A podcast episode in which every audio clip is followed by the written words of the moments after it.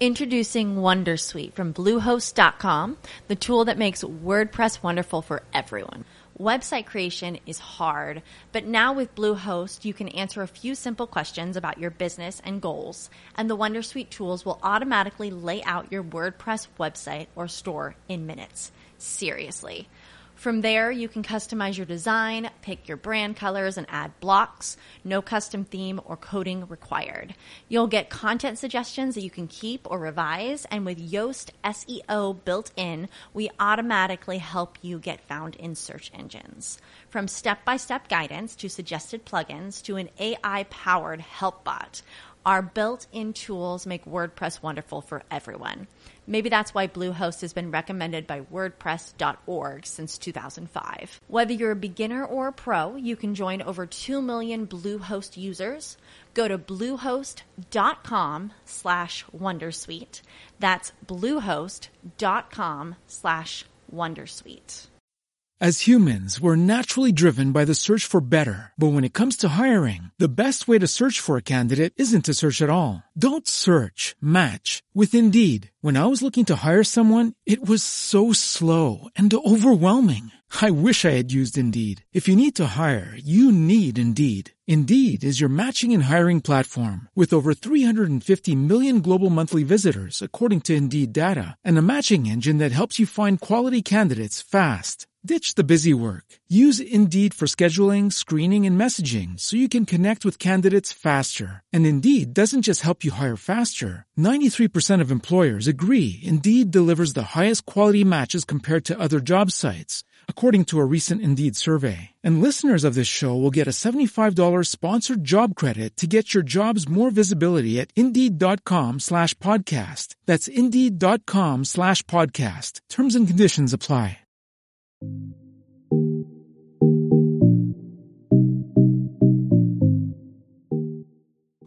Hi there. This is Amaka Anku with the If Not Now When podcast series. Today, I'm speaking with Dr. Yemi Dipeolu, who is a special advisor to the president on economic matters.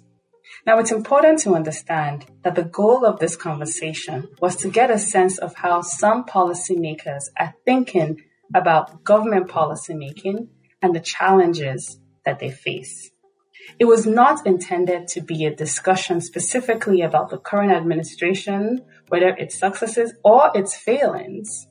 That will be a separate conversation that we will have with other economic analysts. If you have suggestions for analysts to have that conversation with, please let us know.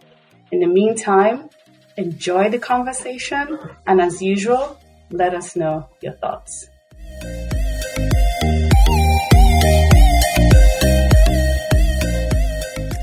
I wanted to start this conversation with a broad conceptual question that developing governments everywhere often struggle with. The appropriate role of government in the economy. Can you walk us through how you think about this question? Thank you very much. Thank you, Amaka. Happy to be here. I think the most important thing I want to say is that there is a tendency to see the relationship between governments and markets as exclusive. And I, hmm. I would say it's not either or, it's both and. In other words, government certainly has a major role to play um, in providing macroeconomic um, stability, in providing a vision for society, in helping uh, to coordinate economic activity. But government cannot successfully, in many instances, run private activity because it doesn't have the knowledge. It has agency problems, and there are difficulties that emerge uh, in the process of government trying to do everything. But I think it's a question of also time and space. So there's a time in which governments, for instance, early independence in Africa, tabula rasa, you have to get many sectors up and running. So you try to intervene. Same thing in Korea, same thing in Japan. So Meiji Japan, of course, was different from Japan of today. So the role of government changes. So if you're at the start of economic transformation, of course, government will do more things. You want to build power plants, you want to do steel mm. plants, you want to educate your children, you want to stimulate manufacturing, you know, but as time goes on and some of those things take off, as you found in other societies, then government begins to move out of some of those uh, areas. So I would say yes, uh, government has a key role to play.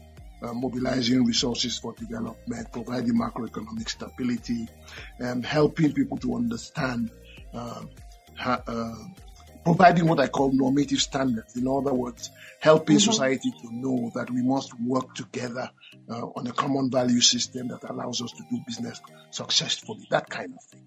Right.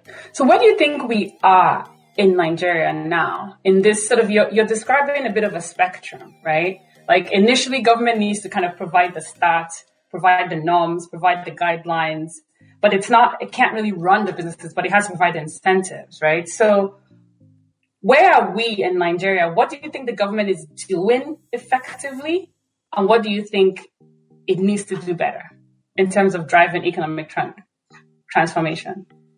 Again, thank you. I, I don't think one can really answer that question without taking a historical perspective. Mm. In the sense that in the post-independence era, it was clear that government was trying to do many things. They had marketing boards, um, they had import substitution, industrialization policies.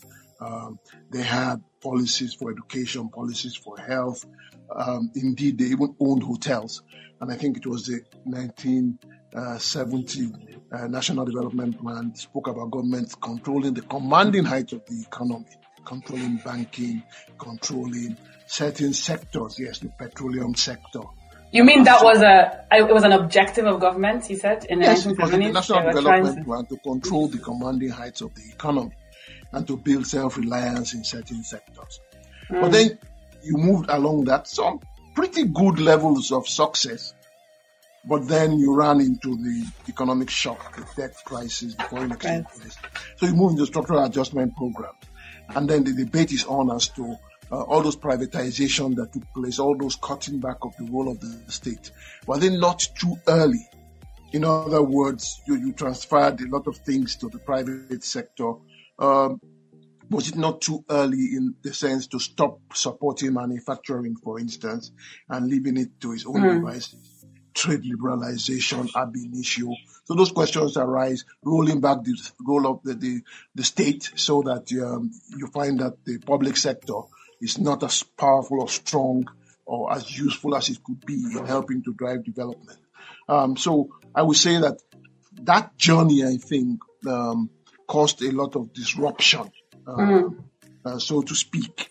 And I think, to be quite candid, not, not only Nigeria, but a lot of us are trying to pick up the pieces in terms of what should be the complete policy package that countries like ours uh, should mm. adopt.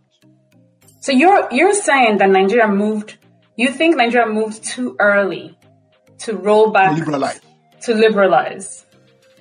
So tell me more about that because there's also there's an argument that a lot of the things Nigeria was doing was ineffective, was inefficient, and so it needed to liberalize. So tell me why you think it was too early. Excellent, excellent. Okay, I'll let let's take uh, three areas for instance. Mm-hmm. The first, I think, which um, we, we all saw was in the liberalization of the foreign exchange markets. Um, so we liberalized the foreign exchange markets. Maybe we had some supply issues, but we liberalized it, and since uh, 1986, we've been struggling to get the right uh, foreign exchange regime right. Mm. You know, so again, I'm not saying that the other extreme of the fixed exchange rate is necessary. Right. But maybe you may liberalize too early until you have found out what works for you. Second was trade liberalization. You basically allowed everything to the economy, second hand clothes, second hand cars, goods from all over the world so you killed your textile industries, which are the greatest um, uh, employers of labor. You had over a million people maybe working in the textile sector. Maybe today, if we have 20 something thousand, we'll be lucky. So the point being that you liberalize trade, you liberalize the banking sector may have worked uh, to some extent in the sense that yeah. now you had lots of new bankers, you know, you had but then you, you still have a problem with how do you manage interest rates in such a way that they do not kill um, uh, production. So borrowing at 25 to 30 percent, I don't think really helps uh, uh, industry. And Bank of Industry, fantastic institution. There's a limit to how many people it can lend money to within the economy. So I've spoken right. about exchange rates, I've spoken about uh, interest rates, I've spoken about trade, uh, but there is even the whole problem of the privatization. So mm. if you look at the privatized enterprises, um, I think the banks have done well. I want to be candid about. Are we talking about privatization since the 19, since the transition to democratic? I'm telling you about how we may have liberalized too early. Too early. Mm-hmm. And I'm mm-hmm. saying that some sectors that maybe banking led to some contribution to the economy, but maybe over financialization because then you are not able to finance things that need patient capital. You are trying to finance things that will bring your returns back mm. very, very quickly. And so you have to ask yourself that um, was that the speed at which you needed to move? Uh, for instance, just to give a crude example, Korea in 1960 nationalized their banks so that the banks could be a source of uh, credit for the industrial sector. I'm not recommending it. I'm just saying yeah. that various countries, various times, various things. So now you have a very fairly active financial sector, perhaps, but nearly all the other privatized sectors are not really doing well. Maybe Eleme, which was bought and now exports to the year, but you will be hard put. Even the simpler things uh, like right. hotels and things are really not doing um, as well as they should do.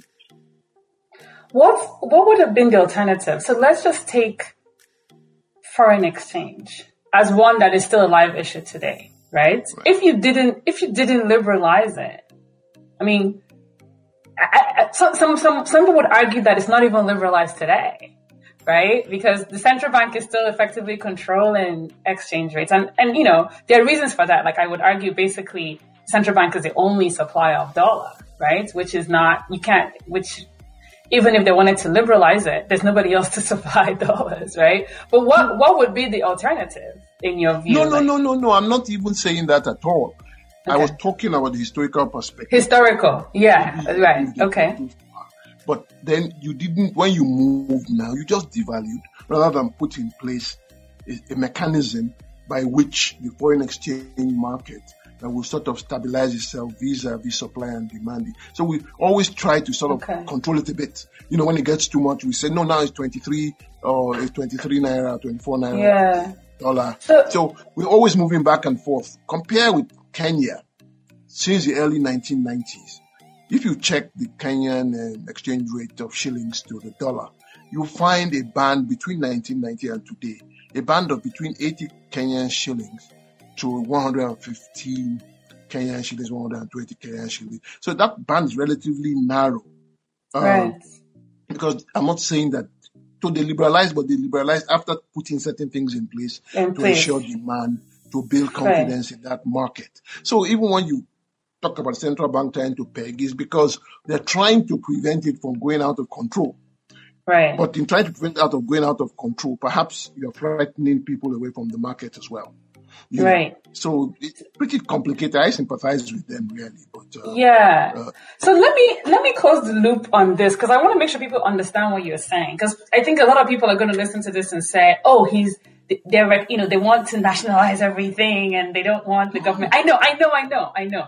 So listen, I, so I, I want to make sure, no, so I want to make no, sure people no. understand, right? I think what you're saying is if you go back to the historical evolution of how Nigeria's government approached the economy and approached the market, you think they made a certain mistake in historically in the 80s that has led to structural issues that that that we see today in some sectors, right? That doesn't mean that we want to go back and turn back the clock. No, no, no, You're saying that those are mistakes that that created certain distortions that became right. difficult to come back from. So, so, yes. so let me just, I think the trade li- liberalization one is clear. You, you know, you're saying basically by liberalizing textiles too early, they lost a lot of jobs, they created a lot of economic dislocations.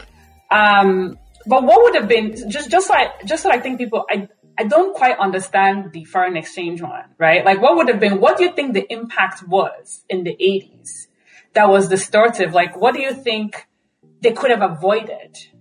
by not liberalizing then. Does that make sense? My question? No, you... I think I must make myself clear. I'm not arguing against liberalization of anything or all things. Right. I'm saying that you, you do it in a way that fits with your objectives, long term and right. uh, medium term. So, for instance, uh, to use the foreign exchange market, just to go back there, right. we started with the second tier foreign exchange market. So again, mm. we still try to allocate um, to what we thought were important sectors at a particular rate, and we allow the second tier market uh, to go on. So, right. in other words, we've always sort of had an official parallel rate. And I'm saying that would that have been the best possible approach to go on to it? I think there were several aspects of liberalization that were important for the Nigerian economy. Right. I'm, I'm clear That's about clear. that. Okay. Certain certain sectors uh, certainly benefited. Some sectors did not. But right. the point I'm really trying to make is I'm talking about timing. That right. you, you right. that you move steadily rather than big bang. Maybe that's the point I'm trying to make. Right, you right. Sort of say that this okay. sector needs to grow and this sector needs to grow along this line. So guess what? Textiles, I'm going to open you up but I'm going to open you up in five years, mm-hmm. uh, and you have to meet certain metrics uh, every year. And we were doing that with the auto industry. The auto industry had gotten to a stage where um, we were producing batteries, we were producing glass, uh, we had uh, tire factories in Nigeria, right? But then if we opened up that market immediately, the auto industry then was swamped by competition from foreign uh, cars. And then subsequently, the battery batteries uh, factories had to close down. The tire factories had to close down. The glass factories right. had to close down. Whereas the backward integration had started already. So right. I'm saying that maybe with a bit more deliberateness. Deliberate, yeah, that's yeah, right. a little bit more deliberateness. That we need to do this, but we need to do this in a very deliberate manner rather right. than uh, just big bang approach. Maybe that's, that's the point I'm trying to make. No, that's fair, and I think that's clear. I'm glad. I'm glad. Um, I, I'm glad you've clarified that. So, with that in mind, right? How do you think we should be thinking about government's role in the economy going forward? So I hear, you know, hearing you and sort of look, your point is there is a role for government to play in the economy. It's not necessarily running everything. It's nobody's arguing for command and control there's a certain level of deliberation, of laying, of sort of setting a foundation, and then, you know, encouraging competition and so on and so forth. So, what do you think that looks like if you were, you know, I know, what do you think that should be looking like today? You know, maybe taking just some of the key industries or key eh, sectors, right? You know, let me put it this way. I think there are five things that I think a government should do as it tries to develop a country. Right. I think the standard one, which nobody would debate, is to provide macroeconomic stability. It's you know it's the volatility in prices, you know, inflation, in exchange rate, in debt, in debt that sort of makes it difficult for people doing business to understand the environment, and then they begin to take short-term perspectives rather than mm-hmm. long-term perspectives. They try to watch their back, so to speak. So I think that's key, you know. Um, like the story goes, if you read all the literature, that during depressions, for instance, the Korean government, during recessions, would support businesses first and foremost. I mean, manufacturers mm. first and foremost, that you're not going to feel the weight of this uh, external shock because we have to make sure that we continue to produce. Right. So the second thing I, I would say government must do is to play an entrepreneurial role. You must provide a vision and you see that we've tried mm-hmm. that to, to be candid. Where are you taking society to? And you mm-hmm. provide the vision not by imposing it, but by consulting with people and saying, look, mm-hmm. what kind of society are we trying to build? Mm-hmm. Not done in a mechanistic manner, but in a holistic manner that encourages people that feel that they have a stake. And as part of that vision, of course, you then help to mitigate risk. You help to mm-hmm. say, look, if you go into this new sector, I'm going to give you what a pioneer incentive or something. Right? Again, not mm-hmm. generalized, you know, but specific sectors that can help to transform the economy. You also help them to raise, raise resources. So I call that playing the entrepreneurial role. The role of mm-hmm. the entrepreneur is to have a vision, is to provide resources, it's right. to help to mitigate risk or find ways of mitigating risk. I think very, very important role for government to play as change happens is as a conflict manager. And I'm not talking about. So that's number three, right? Yes, I'm not talking Conflict about manager. insecurity here. Yeah. I'm talking about managing the conflict between what I call um, capital and labor.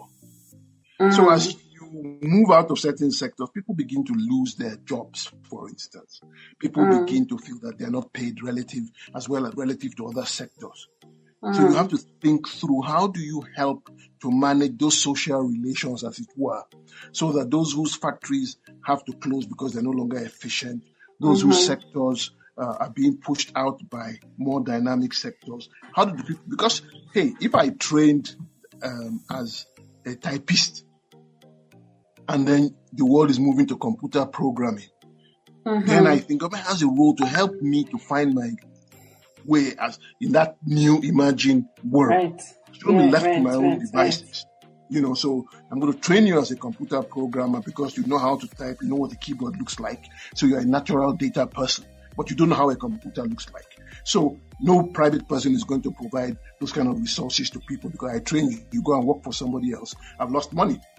I was saying that, I mean, ideally, if you want to have a developmentalist agenda, governments to act as the conflict manager, but not in the sense of peace and security now, but in the sense of social relations, in the sense of if uh, people are losing their jobs due to changing economic changes, you help to mitigate their feeling of alienation.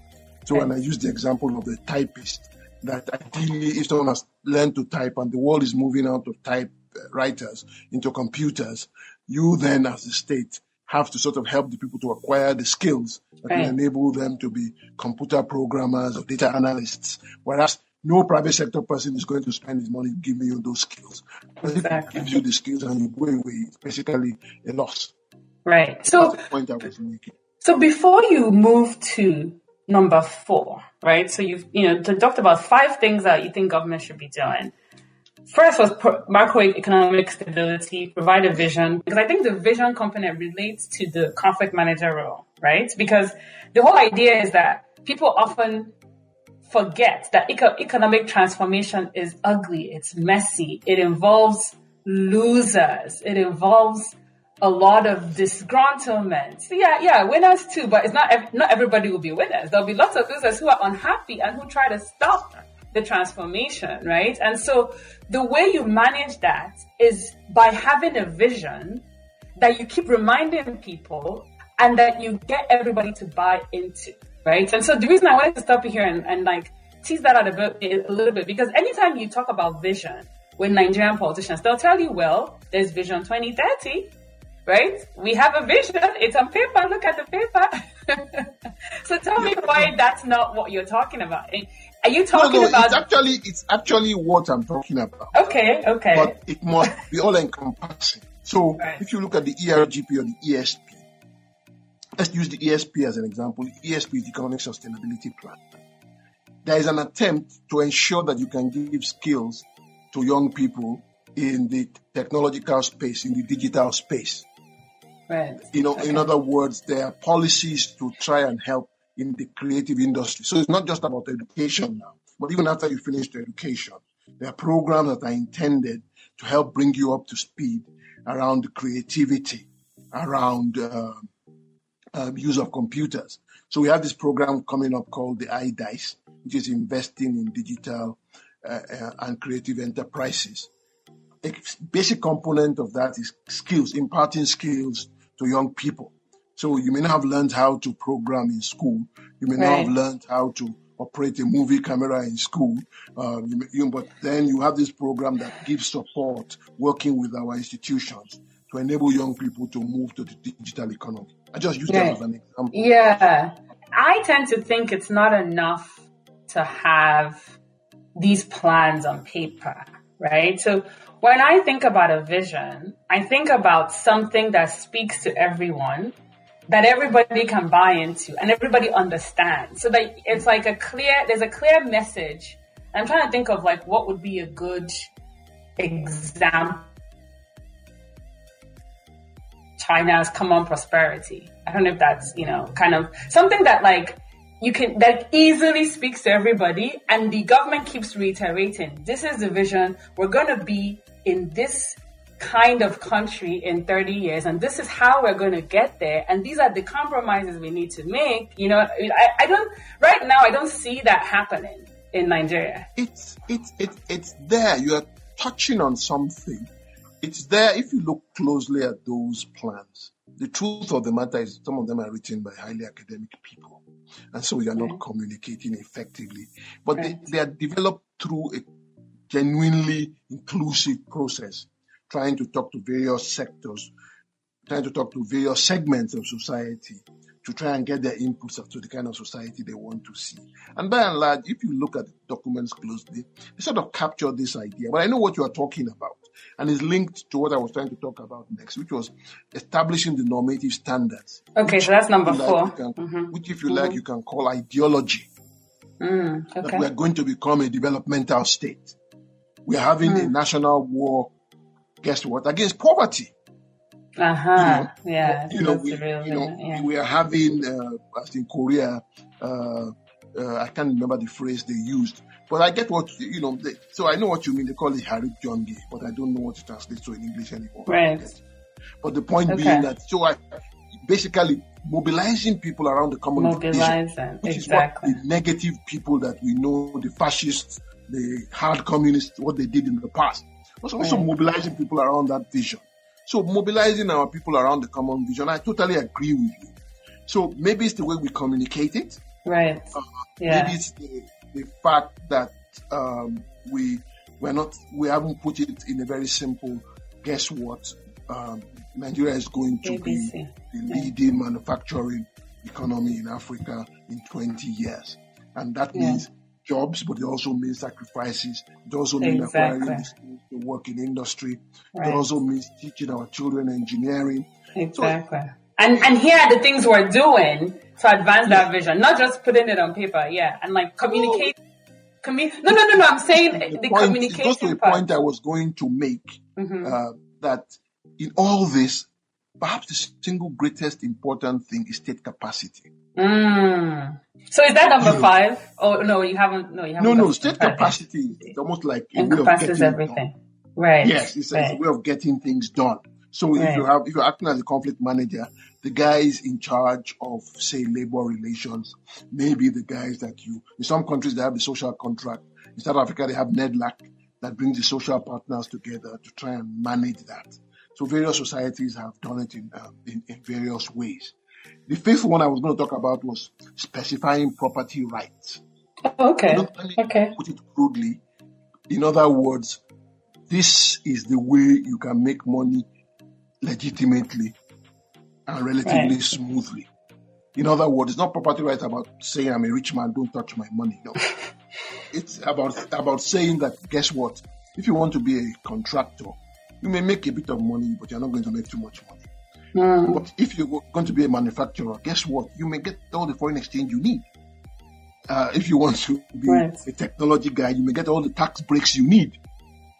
In other words, so that's perhaps more than anything else the what I would say about the uh, uh, the conflict, uh, the uh, property rights issue, because sometimes some people see property rights as protecting the rights of those who are rich already but I'm using it in the sense of telling you the ways in which it is you are going to be able to uh, make. Uh, Introducing Wondersuite from Bluehost.com, the tool that makes WordPress wonderful for everyone. Website creation is hard, but now with Bluehost, you can answer a few simple questions about your business and goals, and the Wondersuite tools will automatically lay out your WordPress website or store in minutes. Seriously. From there, you can customize your design, pick your brand colors, and add blocks. No custom theme or coding required. You'll get content suggestions that you can keep or revise, and with Yoast SEO built in, we automatically help you get found in search engines. From step by step guidance to suggested plugins to an AI powered help bot. Our built in tools make WordPress wonderful for everyone. Maybe that's why Bluehost has been recommended by WordPress.org since 2005. Whether you're a beginner or a pro, you can join over 2 million Bluehost users. Go to bluehost.com slash Wondersuite. That's bluehost.com slash Wondersuite? Undertake productive activities rather than rent-seeking activities. You know, so I encourage you. So this is if you want tax breaks, go and produce uh, goods. You know, if you want uh, preferential allocation of certain things, be a producer rather than a user. That kind of thing. So I think one of the, I think the critical blocks here, right, is this question of like you you said it yourself. All of this requires state capacity, right? In in order for the government to play this sort of stimulative, productive role in the economy, you need to have a capable state. Absolutely. And I think that sometimes is where things can go wrong in Nigeria, right? Can a Nigerian government play this role when it doesn't really have a capable state? It doesn't really have a deep, competent bureaucracy that is well paid right? Like, how do you, it's a chicken and egg problem. Like, how do you actually do this without a competent state? Or, or how do you answer you that? How do you think about that? Good question. You remember I, I vetted it at the very beginning. I said rolling back the state before the state was ready. Mm. So you took actions that basically reduced the role of this. You thought you made you taught people to think all you have to do is to snap your fingers and solutions will come. The value and everything is okay. Uh, roll back the state, privatize and everything is okay. And then mm. what you end up with is you reduce civil service salaries just by devaluation alone. So you've turned a man who was earning a thousand dollars to a man who's earning two fifty uh, two fifty dollars. Yeah, I'm equivalent. I'm just. Uh, mm. But the point I'm trying to make is that so we've eroded state capacity over time. But in fairness, it's one thing I can say that we are really trying to do. It takes a long time. In China, mm. Confucius was the guy who started building a solid bureaucracy, but it's doable. I think it's doable. Mm. Um, mm. And I think uh, we started, the head of service has done a great job on trying to retrain civil servants, on trying to focus on their welfare needs, on mm-hmm. trying to extract performance from them, trying to motivate them, mm-hmm. trying to mm-hmm. give them equipment they need, but it will take time. Uh, but it started, it's been recognized, and um, it, one of the things I like about that effort now is that a key member of the private sector, uh, Mr. Aig-Imoukhuede, mm. uh, through his foundation is really providing that support. So what you find is that annually now civil servants are applying to those programs and uh, doing well in those programs that help mm. to give them the skills they need to cope in the modern era. So it will take a bit of time, but time. That, that, effort is recognized, that need is recognized, and I'm optimistic that um, it will it will happen. So do you think that there is a sequencing issue here as well? do you think that Nigeria needs to focus first on raising the revenue it needs, improving its its state competence, paying people better, and then sort of taking a more active role in the economy, or do you think it needs to happen simultaneously? How do you think about it? It needs to happen simultaneously. No, no, no you don't have the luxury of uh, sequencing. You have to learn to talk while you walk. I mean, mm. it, it, it, it's just, that's the challenge, I think, of governance is right. how do you balance short term with long term, you know, but perhaps also equally important, how do you coordinate within government mm. so that the guy who is educating children is educating them to work in the digital economy, so to speak in right. other words, as you, you know, that's why planning is important, properly done. So you know that, look, I'm heading in this direction. I'm going to need the skills that help me to work in that direction, right? Uh, I'm going to need um, the resources that help me to retrain people to work in that new direction. So everything is interlinked. I'm going to need uh, a health system that underpins uh, workers that are productive, healthy uh, and motivated. So, you know, and um, guess what? I'm going to need power to enable those right. factories I'm trying to en- encourage. So it, it, you can, you have to just learn to talk as you walk. Uh, you have to do it simultaneously. And so, that's the challenge, I think. What about the people who say, because there's this sense, especially on social media in Nigeria, that the government is too big.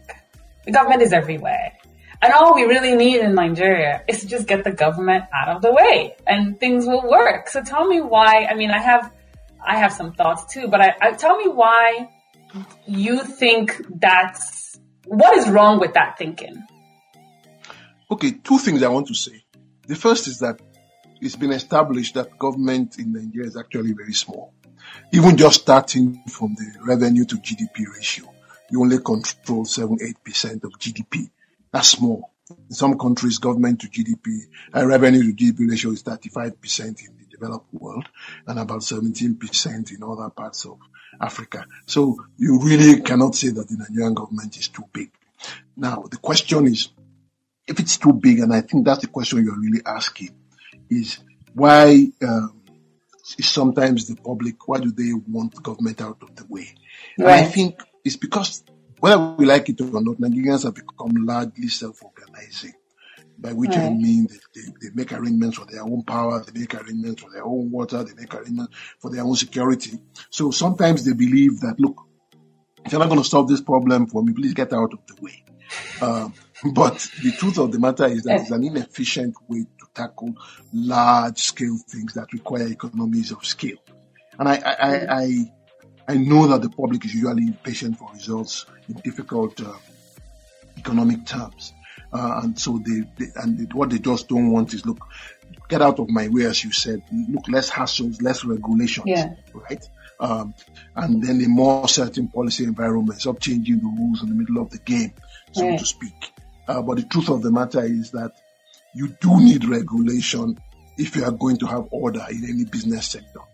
And and and uh, so I, am not going to. You are not going to, for instance, let's use the medical profession. You are not going to say anybody can be a doctor if you want to be a doctor. Just get up and go. Right. You know, there, there, must be some regulation around that. Anybody cannot just be a banker just because you feel um, you feel like lending money to people. so there must be some modicum of regulation in the modern economy. The right. question is, how do we do it in a way that is not a hassle, it's right. not used to harass or to extort? I think is, is, is the key challenge. Certainly, we shouldn't be driving around without a properly regulated uh, road system. Um, people have been licensed. People know how to how to use road signs and things like that. Um, so I agree that uh, there is some impatience when things are not the best, but I also feel that um, there is some need for regulation.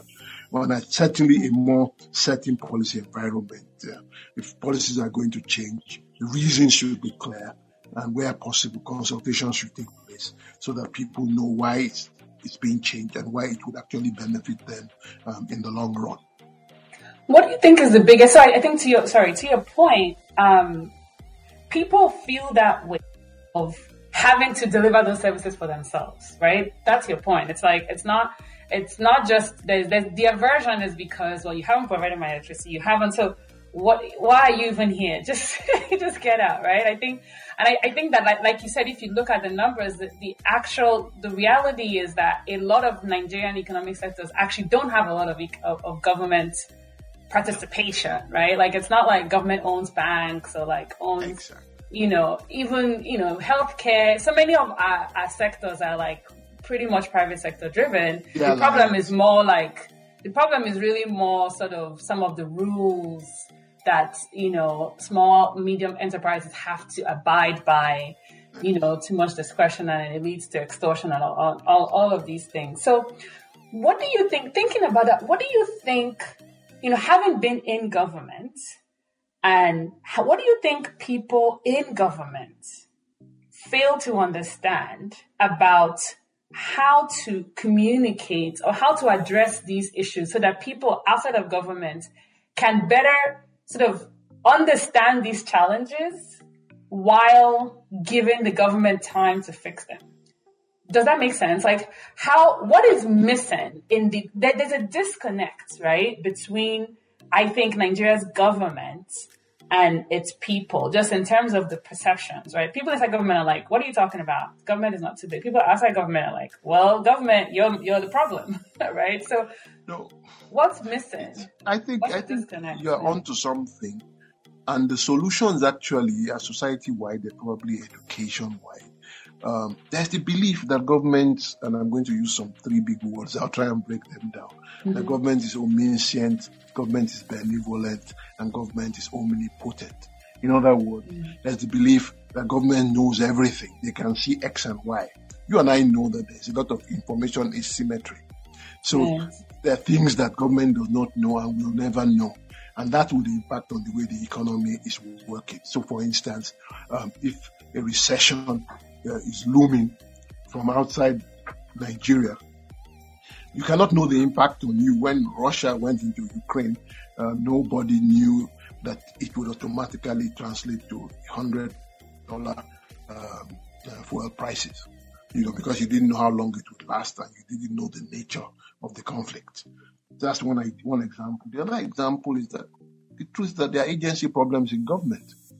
In other words, uh, it's not everything um, that um, uh, that is uh, that is um, it's not everything that uh, occurs that is everybody's not on the same page. Right. In other yes. words, uh, yes. people yes. Uh, are, are, chasing different objectives, sometimes legitimate. Right. That's that's an important point. Yeah. You know, I was reading some book in China about how those who wanted to go for fast growth were being pulled back by the senior economic minister. It's too much. We're going to have inflation. We're going to have destabilization. And Deng Xiaoping, who was moderating that, was playing it safe in the middle and trying to see how to find the mm. safe land.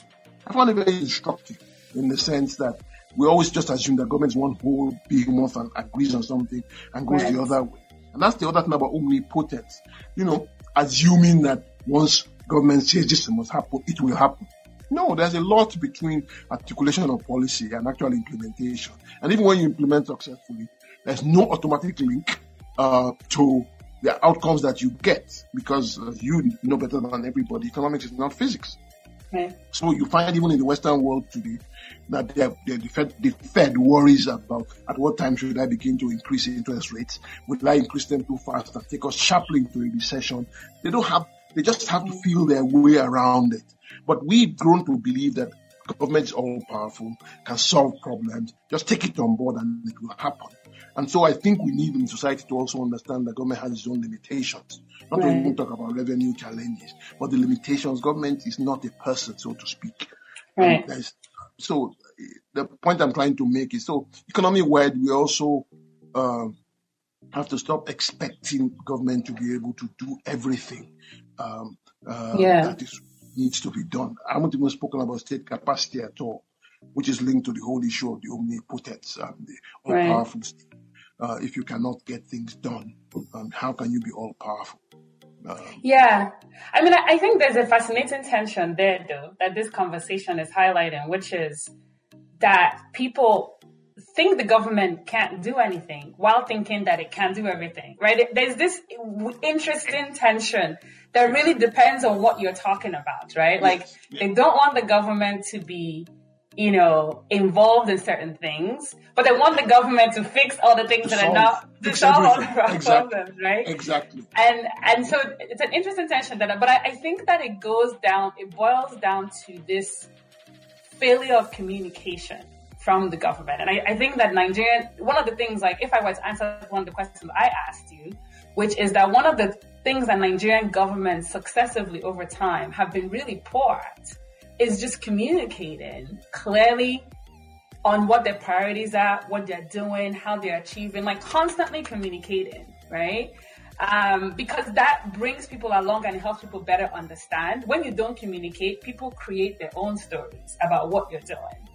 Right. I mean, you tell me, you you look like you you're you're like I, trying to process that a bit. Like I, I yes, think that's exactly. a big problem for Nigeria. I, I agree, except that again, the danger of the single story in the sense that, um, yes, perhaps communication is part of the problem, but perhaps uh, there's a great degree of cynicism, perhaps from a lack of trust. Yeah. That even when you are giving the message, it's not being absorbed because uh, people either people don't want to hear what you have to say, or because you're not saying what people would like to hear. Uh, and you know, and again, there are different publics. You know, so as you communicate, you may be connecting with some parts of the public who see the point, but there are yeah. those who are almost, you know, viscerally don't want to have anything to do with you, don't believe you as a government yeah. for whatever reasons. And so if they drive that narrative, there's very little you can do. So, right. like, give you an example. I hope it's not going to get me into trouble. But I remember giving a TV interview some three, four years ago, and I said work had started on the second Niger Bridge. Mm. And I was met with a collective uh, uh, disbelief, you know. Mm. Uh, then, over a year or two later, and you know, the work was going on the subsea structures or the sub um, the underwater structures. But when it now emerged and grew up, nobody came to me to say, um, we are sorry. they just didn't believe me at that time. So, right. I mean, I understand it. I, I understood it. That, so it's one of the things I was going to say that, you know, when our people um, are angry uh, about government, one thing they want is they don't like excuses. Right. And they want visible evidence of support and right. effort. Visible right. evidence of effort. So it goes with both, yeah. You know, they, they, they always, you know, Nigerians will say, look, they are trying. They made an effort. So yeah. Visible evidence of effort, I think, is critical. Right. You're doing something about it. You're trying to tackle so, it. It sounds like what you're saying. This is important because I also want people to understand how people inside government feel like the, the challenges they feel or they see in terms of communicating, right? So you're saying that people inside government also see that sometimes even when you're trying to communicate, it's it's very hard to like actually get the message message across, right? I think that I, that makes sense. That's an important point. point, and I think I still think that it's it. There, there are two things, right? It's like the cynicism, the disillusionment is so deep because of the years of underperformance and even I would say poor communication that I think you need a government and it's not just a government that is like really committed to communicating a vision. Even, even when people are saying, sorry, you're not going to do it, you keep, you keep pushing it, you keep pushing it, and then you show, and then you, you combine the communication with actually getting the things done, right? And then that will build trust. Well, I'm saying that look, the truth of the matter is, and let's take uh, the homegrown school feeding program. Again, when we started, I remember going for some event and I said, look, we started with homegrown school feeding. And I think we started in Anambra State. And someone from Anambra in the audience was so angry with me. He said, no. So, so and I'm saying, I have it for a fact. Because one of the things we did was, rather than just trying to implement, we were working with the state governments. They were choosing the coordinators. They were choosing, even helping to recruit some of the cooks and identifying you know, the schools, how you start and things you need to do. So the point I'm trying to make is that very often you might find that even when the effort has started, until it really becomes something that takes off, right. once you are met it with cynicism, and it's, uh, the truth of the matter is, uh, it's very difficult to hit your head against the wall too many times, and Thanks. you're just hoping that you will be able to, after a while, show that look, you right. see what I was talking about. That's know? fair. That's fair. Okay. Yeah, I mean, one of the solutions I've heard, I've heard recently is actually that, and this was from Governor El Rufai, that you should get rid of the federal communications or information ministry and just force every ministry and every government department to do their own communication because the one ministry can't appropriately communicate for everybody, right? And it gets sort of, you know, you get caught up in the whole politics of, well, information ministry is supposed to communicate. No, you know, no, no, we are supposed to communicate, right? And so on and so forth. Um, I, that yeah. to me, that sounds like a potential interesting solution. What do you think? Well, I don't want to go that way. Um, uh, who am I to comment on what the governor has said? And who am I to comment on government structures? All I would say is that it, it I don't think, again, it's an either or. Right. In the sense That's that if you coordinate properly, and the information comes from a coordinated structure, you are doing two things. The first thing you are doing is that you are helping uh, the various components to know what it is that they need to say.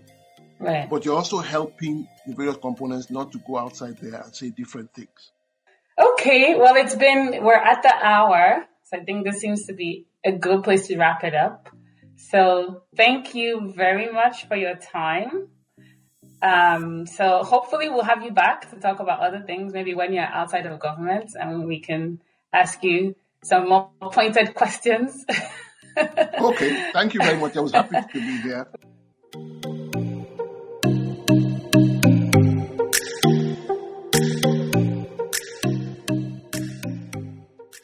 Thank you for being a part of today's interesting program. You can learn more about the NESG's If Not Now When campaign at www.ifnotnowwhen.ng. You can also listen to other interesting conversations by visiting www.nesggroup.org forward slash podcasts. As humans, we're naturally driven by the search for better. But when it comes to hiring, the best way to search for a candidate isn't to search at all. Don't search, match with Indeed. When I was looking to hire someone, it was so slow and overwhelming.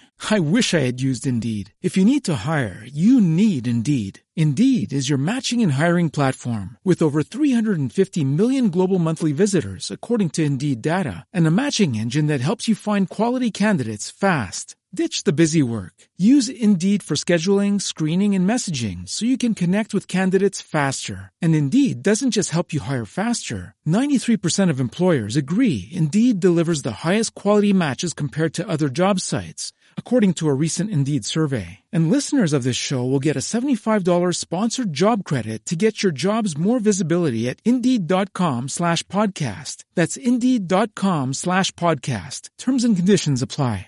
It is Ryan here, and I have a question for you. What do you do when you win? Like, are you a fist pumper?